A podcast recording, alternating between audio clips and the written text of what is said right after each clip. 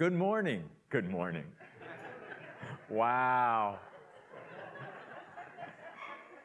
It's morning somewhere, right? I'm in Sunday mode. Can you tell? Good evening. Genesis 29. you know what's hilarious is this passage is all about how God works through our imperfections. So there you go. Because again, we're reminded as we study the book of Genesis that these folks that God was working in and working through were far from perfect. And I hope that will encourage you. As I shared before our worship time, God doesn't need anything to work with. Nothing. He created a universe out of nothing. He needs nothing to work with. So if you have a situation in your life, a circumstance that seems very daunting or hopeless or all of that, remember, God needs nothing to work with. God can do miracles with nothing.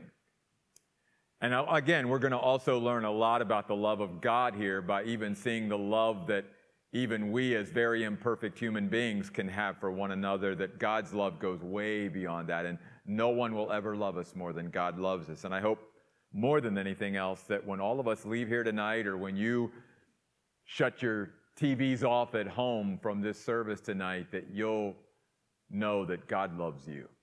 Because if you can leave here knowing and receiving the love of God, there's nothing better than that. Nothing. So Genesis 29 begins with Jacob's journey. He is continuing to move on.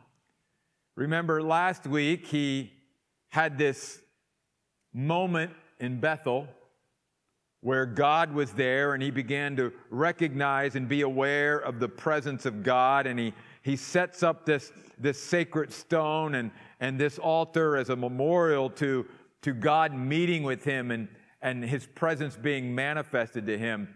And then it says in chapter 29, verse 1 Jacob moved on. He kept moving. I want us to begin there. God wants us to keep moving along with Him.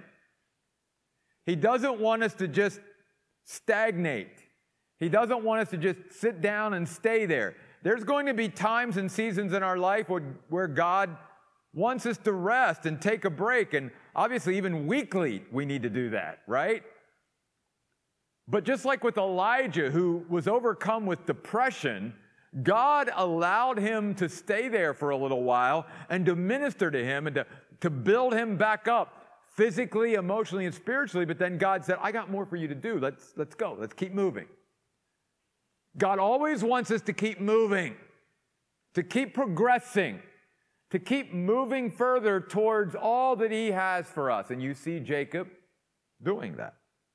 He came to the land of the eastern people and he saw in the field a well, a life giving water source that he could draw from with three flocks of sheep living beside of it, because the flocks were watered from that well. Their thirst was quenched out of that well, and it says there was a large stone covering the mouth of the well.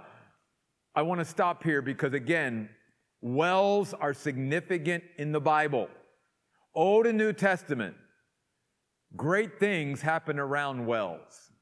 Why?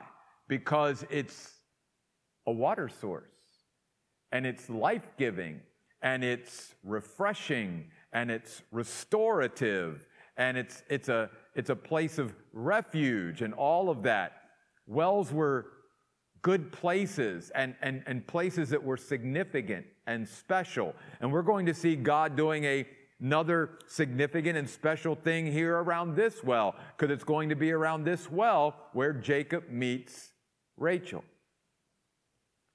The point I want to make is this, and I made this a couple weeks ago, but I want to remind us all of this and reemphasize it tonight. All of us need to draw from our wells.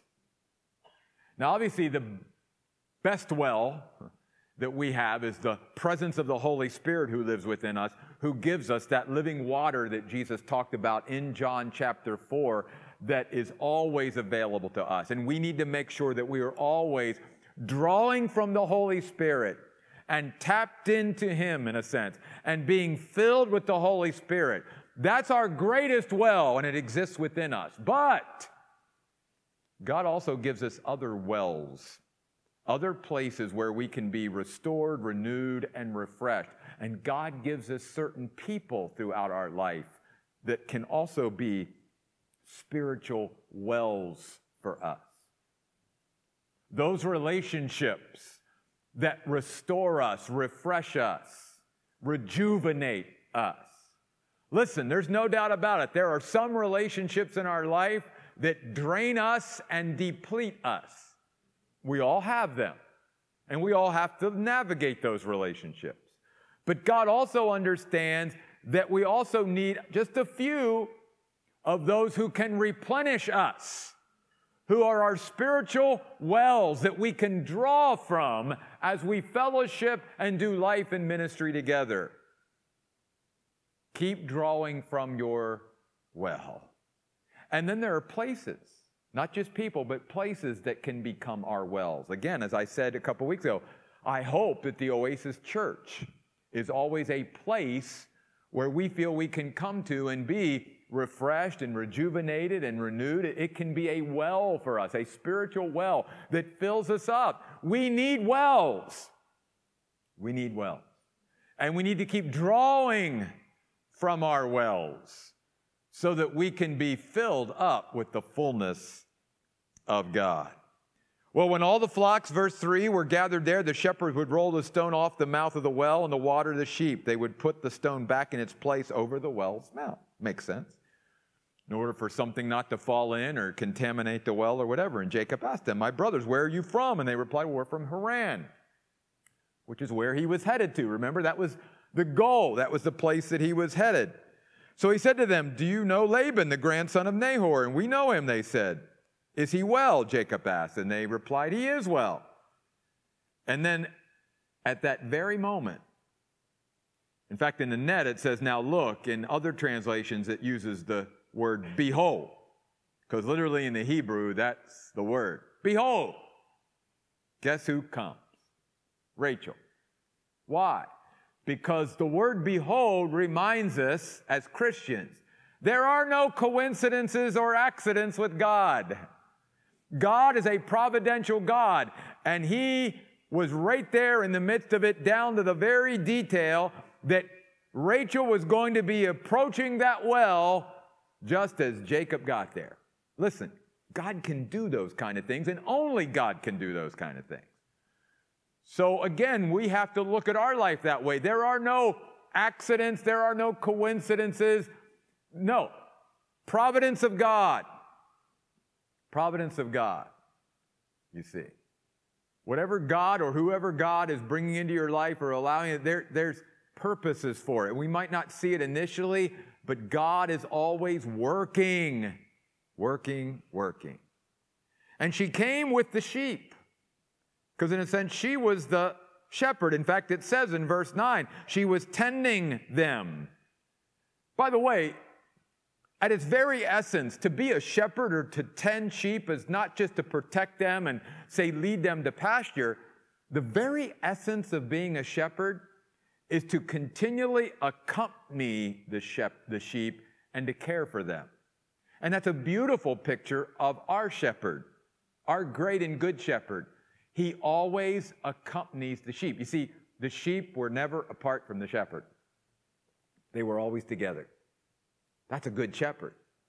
Other shepherds would distance themselves and, you know, not care and just send their sheep. But no, no. The shepherd was always there with the sheep every moment. They were never out of his care and never out of his sight. And the same thing is true with you and I. Our good shepherd always accompanies us. Yes, he will protect us as part of that. And yes, he will lead us to green pastures and provide for us but ultimately it's all about his presence being continually with us. That's the mark of a good shepherd, and that's who Rachel was.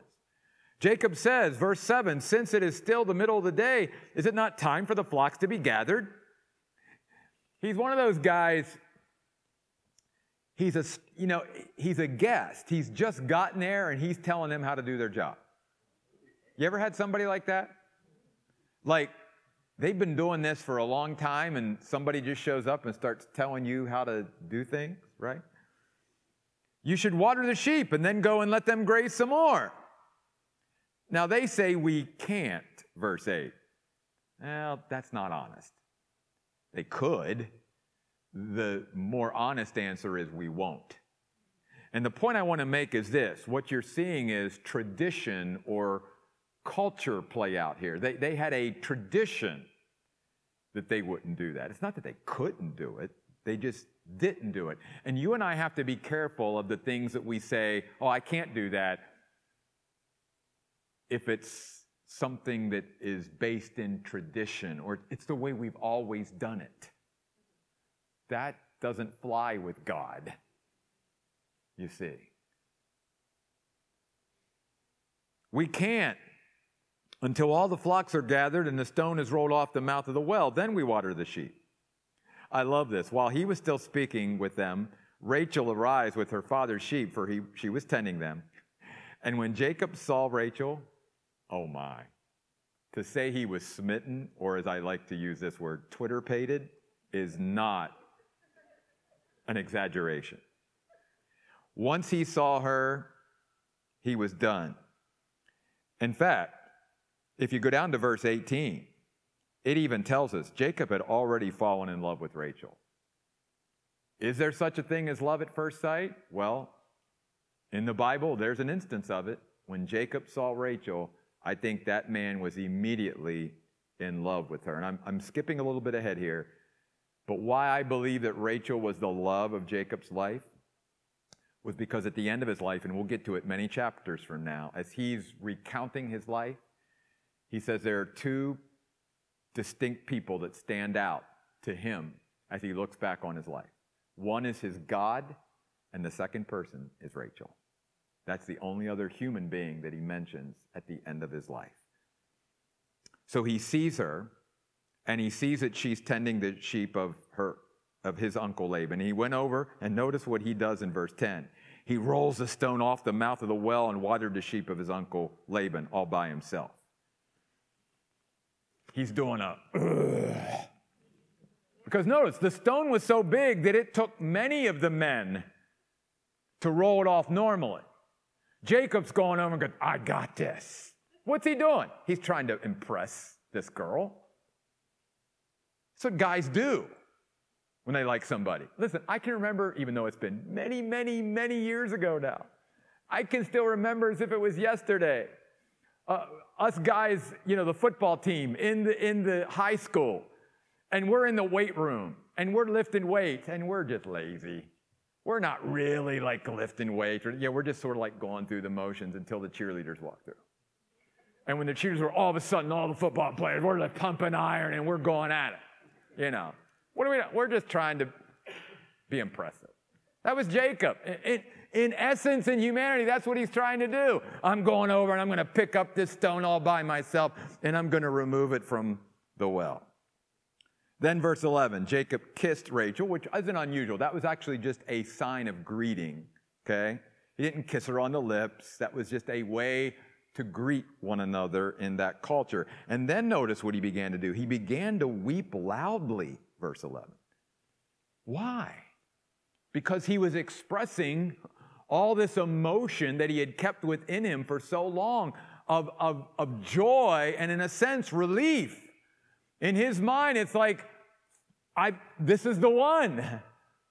This is my one. This is, this is the love of my life. This is the one that, that, that I'm going to marry and that God's going to continue to work through and, and fulfill his promises to that he made to my grandfather Abraham. When you begin to see God work and, and you're aware of it, sometimes we are just overcome.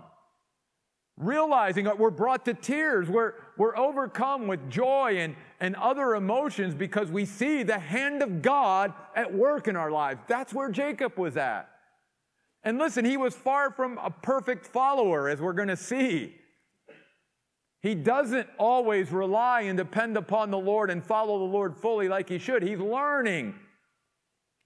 But at least he's doing it with God. And God knows that when he just continues to walk with him, that eventually Jacob will grow into who God wants him to be. And God looks at us the same way. We may be far from where we should be or need to be, but if we just keep walking with God, we're going to keep moving and making that progress. And that's what God's looking for. Do we see the hand of God at work in our lives? Jacob then explained to Rachel, verse 12, that he was a relative of her father and son of Rebekah. And notice what she does then. She ran, she rushed to tell her father. Why? Because now she's excited. She begins to to see. And maybe God had already been working in her heart and life. I think so, because God works on both ends. And she was realizing God's at work here. And, and we get excited when we see and hear about God at work. It, it should be something that does, you know, sort of excite us and exhilarate us when we see God at work. He embraced him and kissed him and brought him to his house. And Jacob told Laban how he was related to him. Then, verse 14, then Laban said to him, You are indeed my own flesh and blood. So Jacob stayed with him for a month. Then Laban said to Jacob, Should you work for me for nothing because you're my relative? Tell me what your wages should be. Verse 16, now Laban had two daughters. The older one was named Leah, the younger one was Rachel. Leah's eyes were tender, but Rachel had a lovely figure and beautiful appearance. Basically, the Bible was saying this look, can't get around it. Leah just wasn't as physically attractive as Rachel. And why does it talk about Leah's eyes? Because even to this very day, in that part of the world, eyes are the height of beauty. That's the way they measure beauty, the eyes. In the Hebrew, the best that I can get out of it is that Leah had what maybe I would describe today as just not very bright eyes.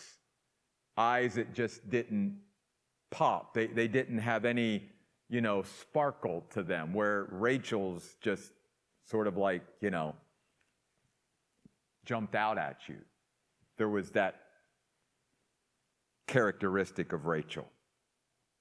Now, notice though, Jacob falling in love with Rachel wasn't in comparison to her less attractive sister Leah because he had already fallen in love the first time he saw Rachel. But they're just making that comparison there. And it says Jacob had already fallen in love with Rachel and said, I'll serve you seven years in exchange for your younger daughter, Rachel. What do we learn about love? Because remember, this is right in the context of saying he had already fallen in love with Rachel. Love sees serving the one you love as a privilege and looks for opportunities to serve the one you love. He loved this girl so much, he was willing to serve his uncle for seven years. That's love. In fact, we know that to be true because our God demonstrated his love for us by serving us, by becoming the ultimate servant and becoming obedient even unto death, death on a cross. In fact, Jesus Christ is going to show his love for us and even serving us throughout eternity. Isn't that crazy? Even when we get to eternity, Jesus Christ is still going to be serving us. Because that's one of the ways you and I demonstrate our love for those we love. And Jesus loves us because he serves us. And those we love, we should look at serving them as a privilege and look for opportunities to serve the one we love. It's a little convicting, isn't it, and challenging. Verse 19 Laban replied, I'd rather give her to you than to another man. Stay with me. So Jacob worked seven years to acquire Rachel. And then notice this these seven years seemed like only a few days to him because his love for her was so great. Love views no sacrifice as too great for the one you love. No sacrifice too great for the one we love. Love lays down our own lives for the ones we love continually. Isn't that what Jesus says? Greater love has no one than this that a man or woman would lay down their life for their what? Friends. lay self aside and sacrifice. That's love. And no sacrifice is too great when we love like God loves. Because again, God is our greatest example of that. God made the greatest sacrifice imaginable out of his love for us.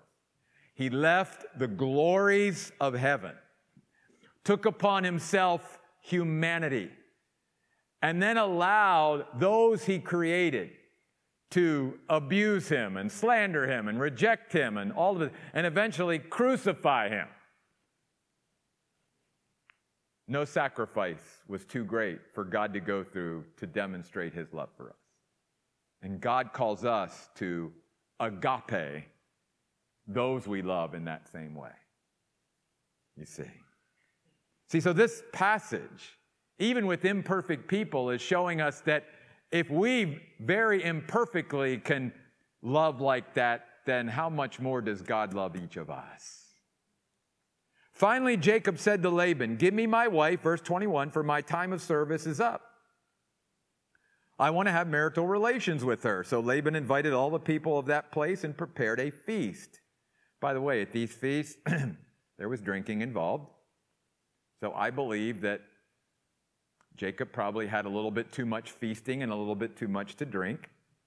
And in the evening, he brought his daughter Leah to Jacob instead of Rachel, and Jacob had marital relations with her. Oh, the irony is thick in this chapter, isn't it? Jacob has always been the one to deceive others, including his own father, and now he's being deceived himself. Couple things. First, I personally believe that Jacob could have been spared from this moment of deception had he done a couple things. Had he sought God and leaned into God, because God said in the previous chapter, I'll be with you, I'll protect you. God is the one who can give us discernment. But Jacob also maybe made the mistake of not being able to have his total mental faculties either by going to this feast and maybe becoming inebriated so that he didn't really know what was going on in his tent that night when Leah came to him instead of Rachel. He was sort of out of it. So there's several things at play here. And the reason I say that I believe God would have prevented Jacob from making this mistake is we all know that God does not bless nor condone polygamy, right? God's one woman, one man. So in God's mind, it should have just been Jacob and Rachel, right? But now Leah is going to be introduced through this deception of Uncle Laban. And we know, obviously, Leah was in on this deception too. She knew what was going on. She deceived as well. Which leads me then to this point before we move on. There will be times as God builds our character or seeks to build our character where God will bring into our life as a mirror someone to treat us the way we treat others. In order to truly feel what it feels like to be treated that way. Jacob was a deceiver. Jacob was a manipulator. That's how Jacob lived his life. And in a sense, now God is bringing his uncle as a mirror into his life to say, How do you like that? How do you like being on the other side of being deceived? How do you like being manipulated? How do you like being tricked? Doesn't feel too good, does it, Jacob?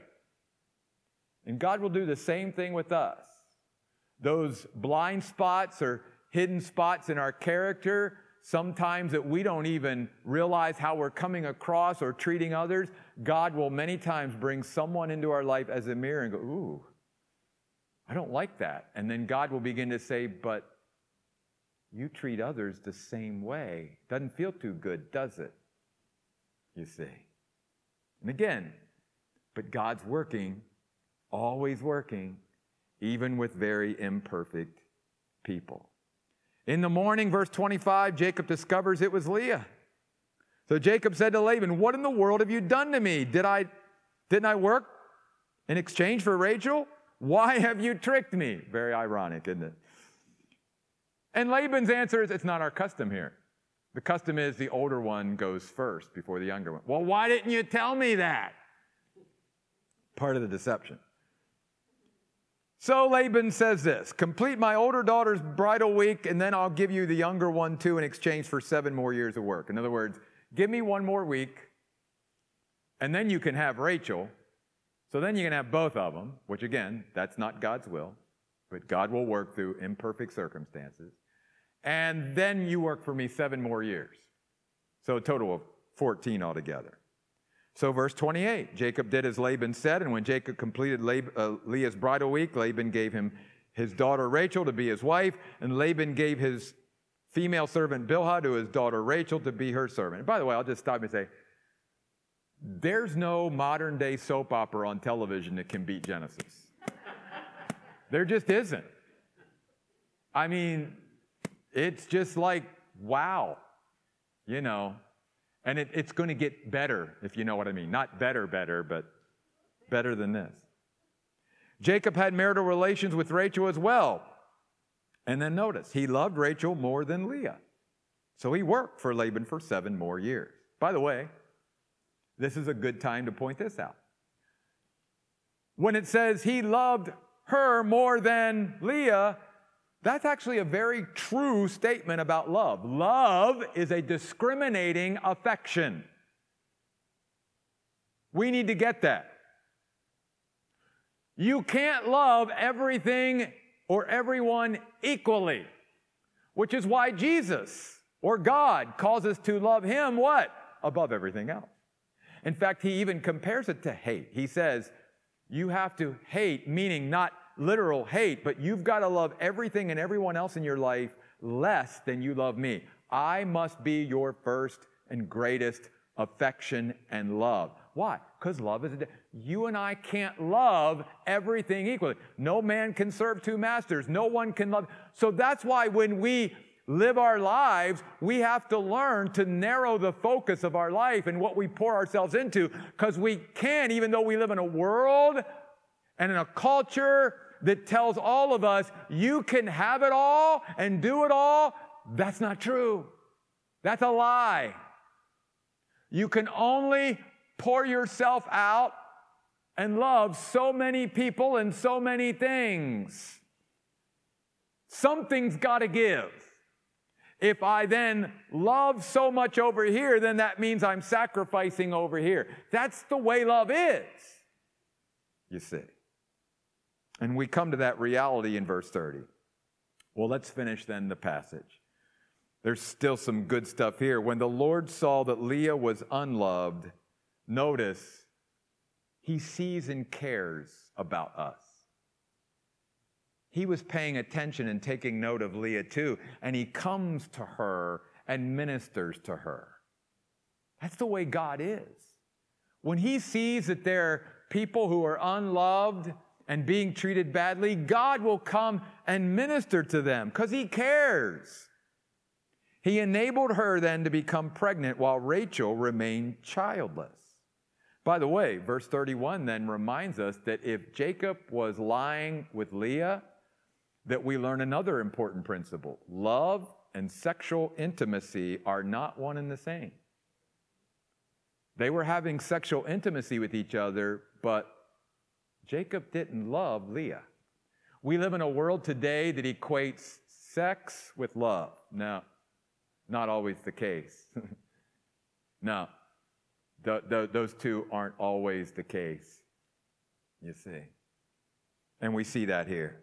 So Leah became pregnant and gave birth to a son, verse 32, and she named him Reuben, which means, Behold, a son. The Lord has looked or seen me with pity on my depressed or oppressed condition. She became pregnant again and had another son. Oh, by the way, so almost missed this. Notice what she says at the end of verse 32. This is important.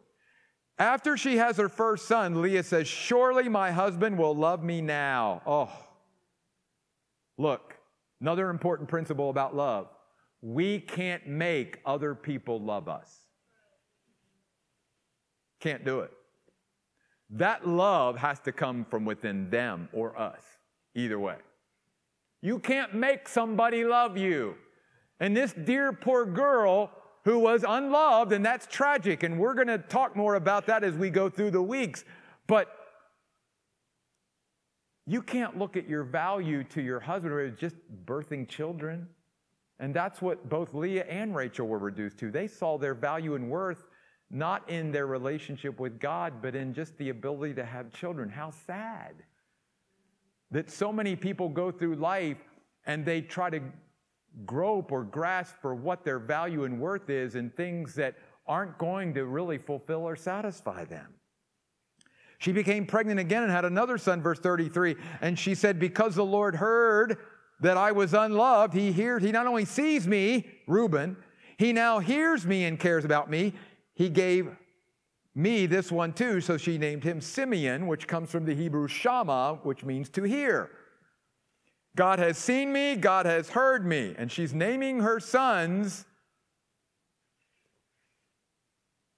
in relationship to who God is to her, which that's, that's very cool. It's, names were important, names carry meaning.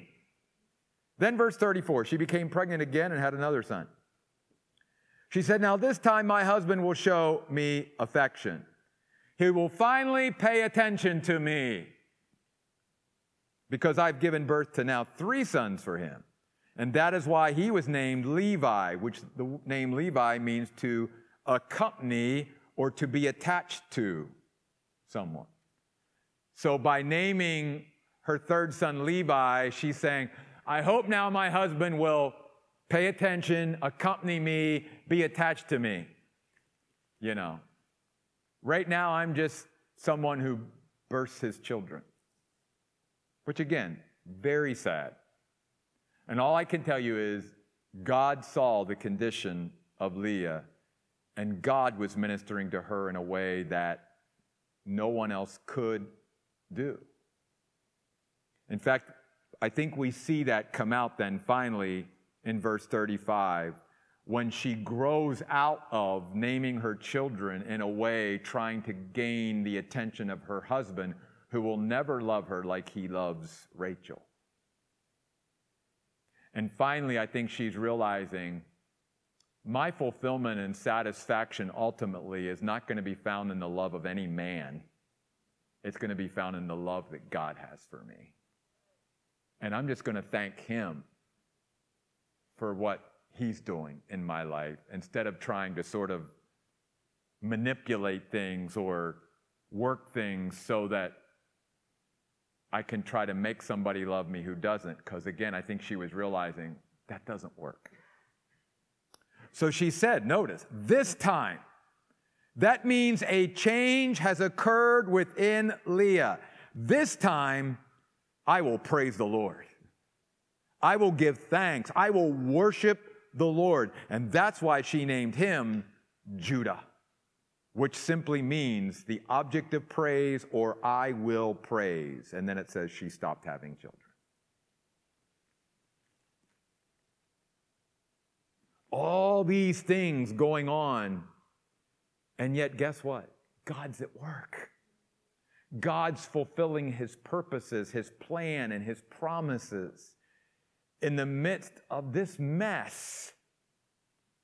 And God is doing the same thing today in our world, in our nation, in our families, in our lives. God doesn't need perfect because there are no perfect people for God to work through. Never has been, never will be. And there are no perfect conditions or situations or circumstances for God to work in. God works through anything and everything with nothing.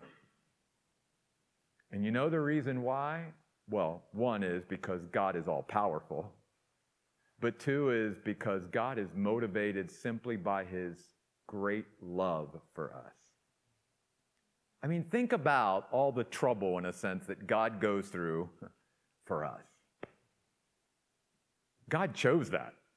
God could have lived for all of eternity by himself, been perfectly happy. And yet, when God brought us into the world, he obligated himself to basically deal with us and all of our stuff. That's how much God loves us. And I hope that even through seeing love through someone as feeble and frail and finite as Jacob and the love that he had for Rachel, as great as that was, that God loves us so much more, so much more, infinitely more. And that there is no sacrifice too great for God to demonstrate his love for us because he's already done it. And he will continue to do it and there's no service that he does not consider an honor and a privilege. I mean, think about our Lord who took that towel and kneeled down and washed his disciples' dirty, stinky, smelly feet. Jesus did that. You know why? Because he loves. God is love. And God loves you more than you could ever imagine. Don't ever forget how much God loves you and keep on receiving God's love for you each and every day. God, we thank you tonight for your reckless love that chases us down, that pursues us, that takes no thought of how it's going to affect you. You're willing to go to the nth degree, as we say, to show us how much you love us each and every day. And God, I just pray that we would be just overwhelmed by how much we are loved by you. That we would wake up every day so thankful and grateful that we have that love of yours in our life and that we can live out of that love and by that love and know that there's no love that can ever fulfill us and satisfy us and, and meet that spot in us like your love can. We can search for a thousand lifetimes to anyone and every other thing, God, to try to find what, what's going to hit that spot. But God, only your love hits that spot. And I pray, God, that we allow that love of yours to hit that spot in us each and every day. God, we thank you for this time we've had together. Take us all home, we pray safely in Jesus' name. Amen. Thanks for being here. We'll see you next week.